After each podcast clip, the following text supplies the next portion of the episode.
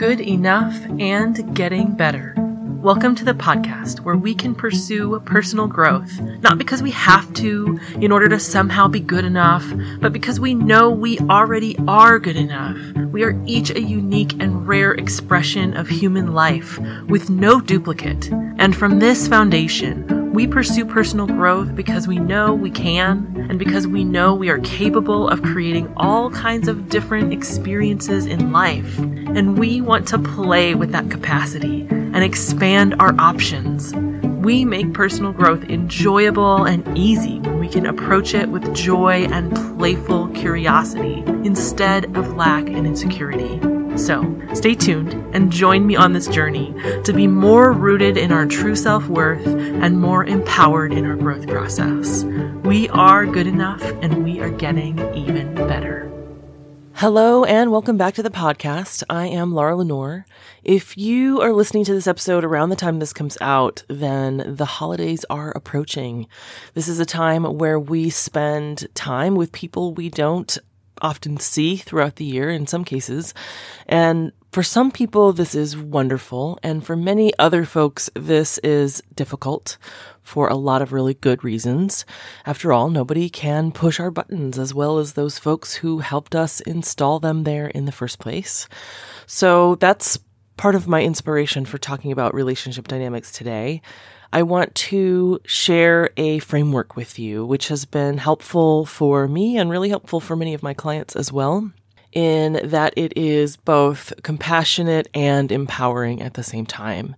This balance can be really tricky for a lot of people because on one side we want to have compassion for ourselves and the things we've been through and it's easy to look at the behavior of others as a cause for pain and basically hand over our power to them, thinking things along the lines of, um, I can't be happy because of what this person has done, or I can't get what I need in this relationship because you aren't behaving the way that I want you to.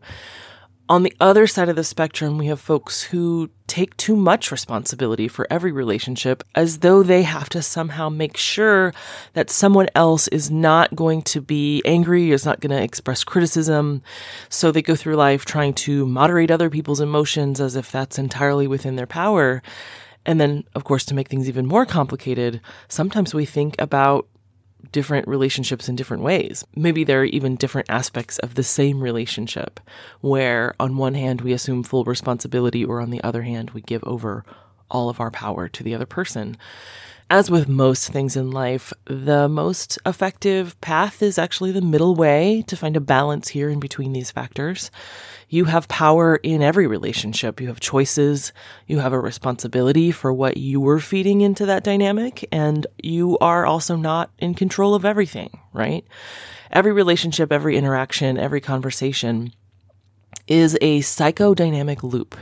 It's a continuous sequence where you feed something in that they are responding to, and then they feed something in that you are responding to. And this just keeps going back and forth as you create this loop together.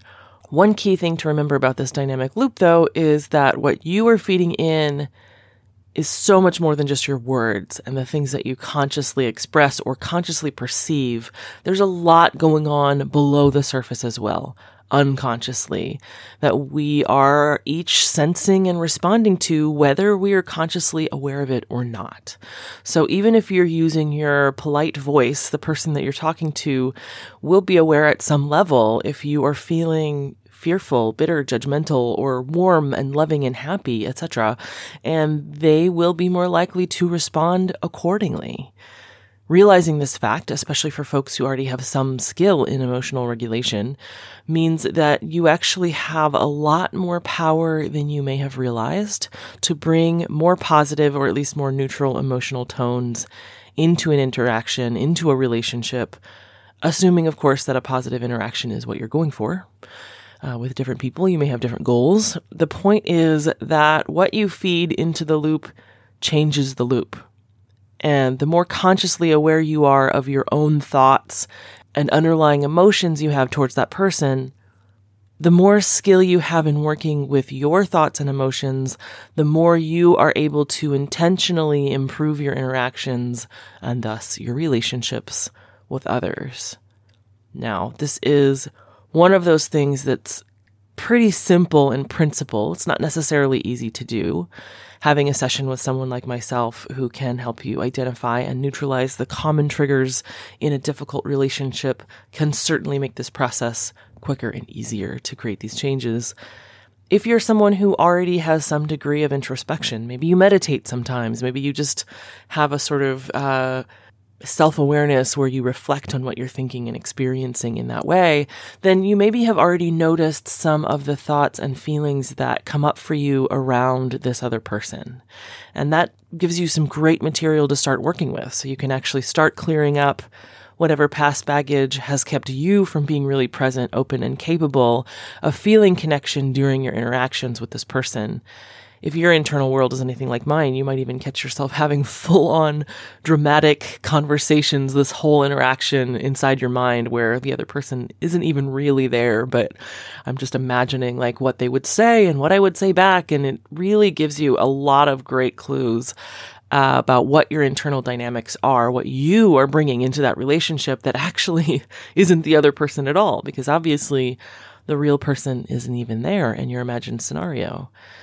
Obvious, but not obvious, of course, because when we get really caught up in our own internal drama, it is easy to to feel like it's real, right? We, I think to some degree, many of us do this.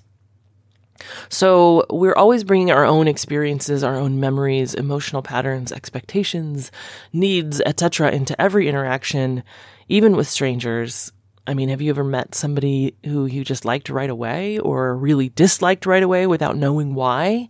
Maybe that guy at the grocery store looked a little bit like your old high school teacher who gave you an F in geometry and you don't consciously make the connection, but the anger you felt at Mr. Fitzgerald, the math teacher, gets unconsciously mapped onto this guy who has nothing to do with that situation. And maybe you then interact with him in a polite tone with a slightly angry, unconscious undertone. And that tone of your voice then reminds him of this past experience with a mean aunt who would be so polite in front of his parents and then criticize everything about him as soon as the two of them were alone. So then he's going to respond with this underlying tone of, of mistrust, maybe uh, and maybe even anger and rejection. So then this seemingly innocuous interaction between polite strangers leaves them both feeling bad without having any idea why. And how much more can these subtle patterns grow into well established grooves of triggering each other back and forth between people with closer relationships? so that we are unconsciously tapping into each other's deepest wounds sometimes over and over. A simple conversation with your spouse about where you should go out to dinner tonight can suddenly feel like you're not being heard and respected in the same way that you were upset when your parents ignored you as a child or something like that. It's so it's not just about the real life choice of Italian food versus burger night anymore, right? So many of our fights with our loved ones have this flavor of being really illogical. When we're able to calm down and look at it with a more neutral perspective, we can see that the emotions that played into whatever it was we were arguing about really weren't warranted by the subject matter, right? I mean, I think most people don't passionately hate Italian food or burger night that much, right? So when you take into account that these same deeper dynamics are playing out for the other person as well, it really begins to make more sense why maybe your family member gets really upset at you when you do something that doesn't seem like a big deal at all. And if you're both playing out these these dynamics, you get these routines, right? Where you're playing out the same sort of unconscious give and take with your spouse, your parents, or whoever it is over and over then anytime you make any change to that dynamic, it has the potential to change the entire thing, right? So maybe neither of you are consciously aware of what you're feeding into that loop, but the moment you decide to feed in something different, maybe you neutralize something that used to be sort of an irrational anger trigger for you. And now all of a sudden you're responding calmly and you're present. And then your partner who was sort of bracing and expecting something different is then thrown for a loop and has to sort of reevaluate the dynamic unconsciously and then is going to maybe come forward with an answer that's different than the way they used to answer, right? So that that loop doesn't necessarily keep going anymore. It becomes something different. The bigger picture here, once you clear your own painful feelings that you've carried about that math test, right? Then you no longer sound like the mean aunt. And then suddenly you're a much, you, and then suddenly you've had a much nicer interaction with the guy in the grocery store. And the more we all clear up our feelings of pain, of inadequacy, of insecurity, of needing to be defensive, of feeling like we're not heard or valued, the more we are able to be present in our interactions with other people, then the more we are able to just be open to see and feel the humanity of the other people around us, the more all of our relationships reflect this foundation of feeling secure and safe, they feed us back the same things that we are feeding into our dynamic loops, whether it's with our closest family members or other people in the world. And it all starts with just recognizing a thought or feeling that you're having and giving yourself the time and space to clear it. I mentioned a lot of different methods that work for this in my recent episode about anxiety, so that might be a place to start if you have no idea how to clear a feeling that you're having, that you're noticing about something that's not serving you. I do have an upcoming group session this week where I will be teaching acupressure tapping as part of the process, which is one of my favorite tools because it's so versatile, quick, effective, easy to teach people to use on their own. And there are many ways to do this kind of work. Many of them are so simple. The hard part, which is not really hard, but seems to be a sticking point for many folks, is simply making the time and committing to actually working on your stuff. A little effort in this area goes a long way once you begin releasing that old stuff, the old thoughts, feelings, and beliefs that have kept your relationships from growing and improving, then the changes really start to snowball.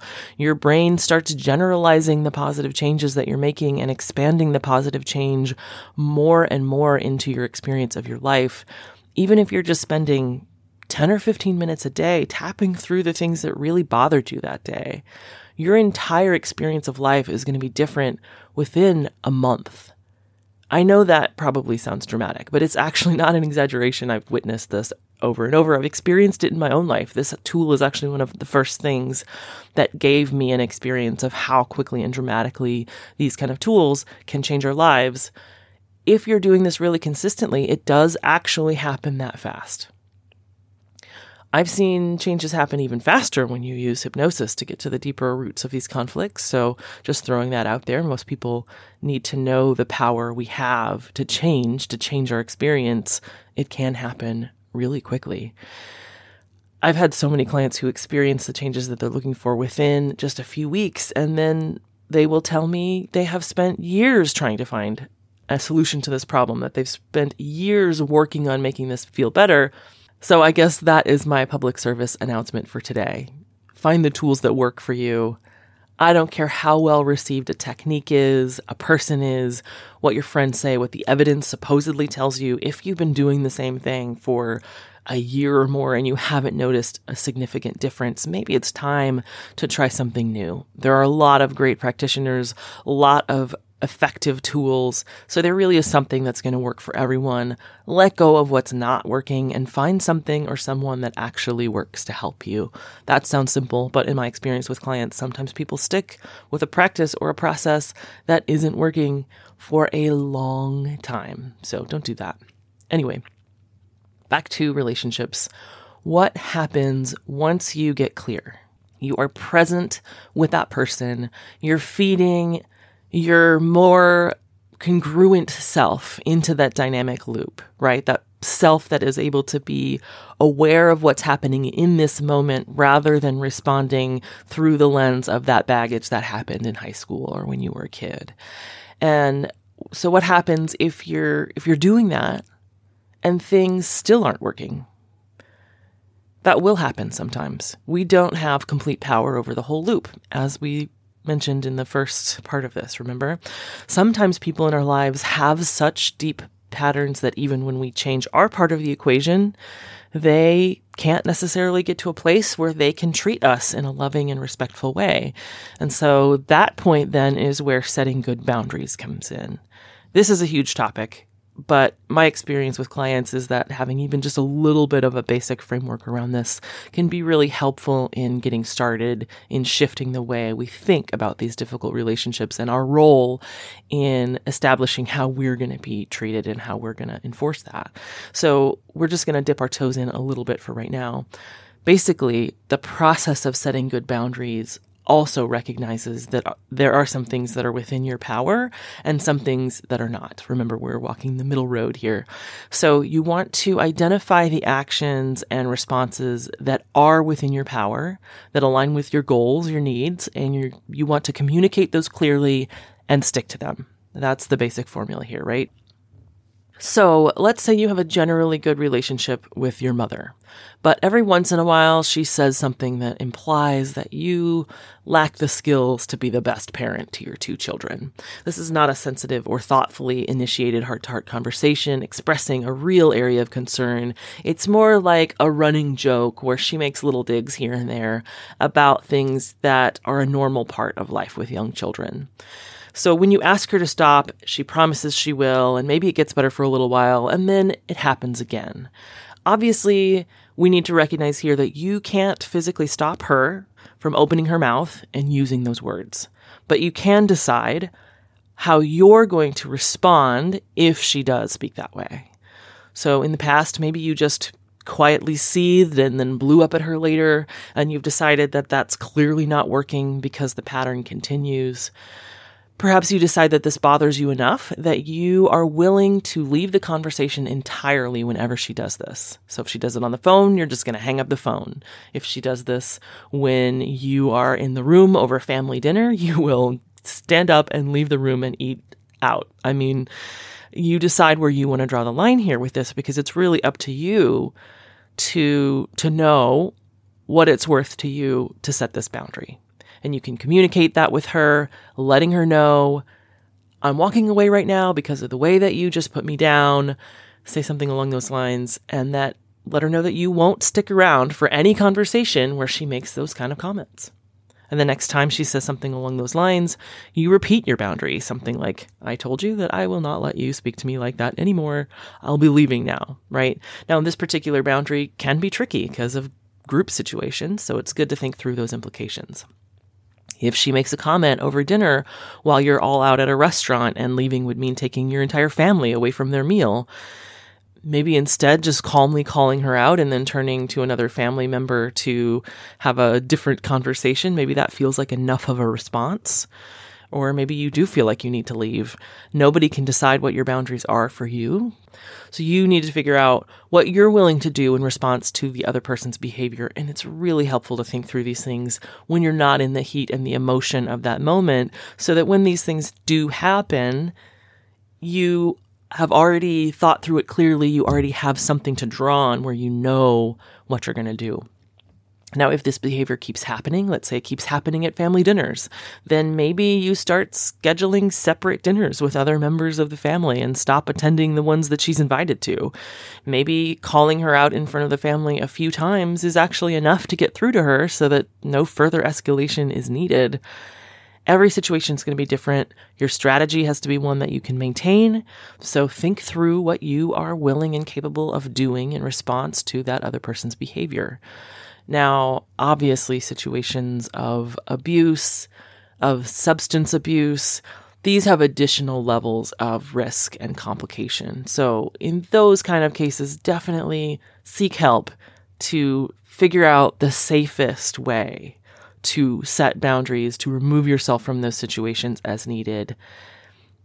Basically, the key thing I'm trying to say here is just to approach boundary setting with a balanced, empowered strategy, right? So it, it's nice to think I'm going to tell this person to do XYZ and then that's what's going to happen.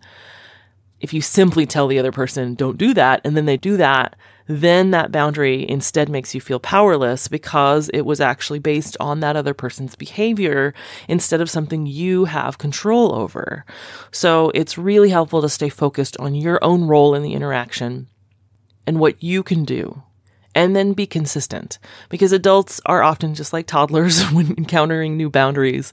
They will test them. They will see what they can get away with. If you're consistent, if you can stay calm, it will usually change that pattern pretty quickly as they have learned that they're not going to get away with what they used to get away with with you.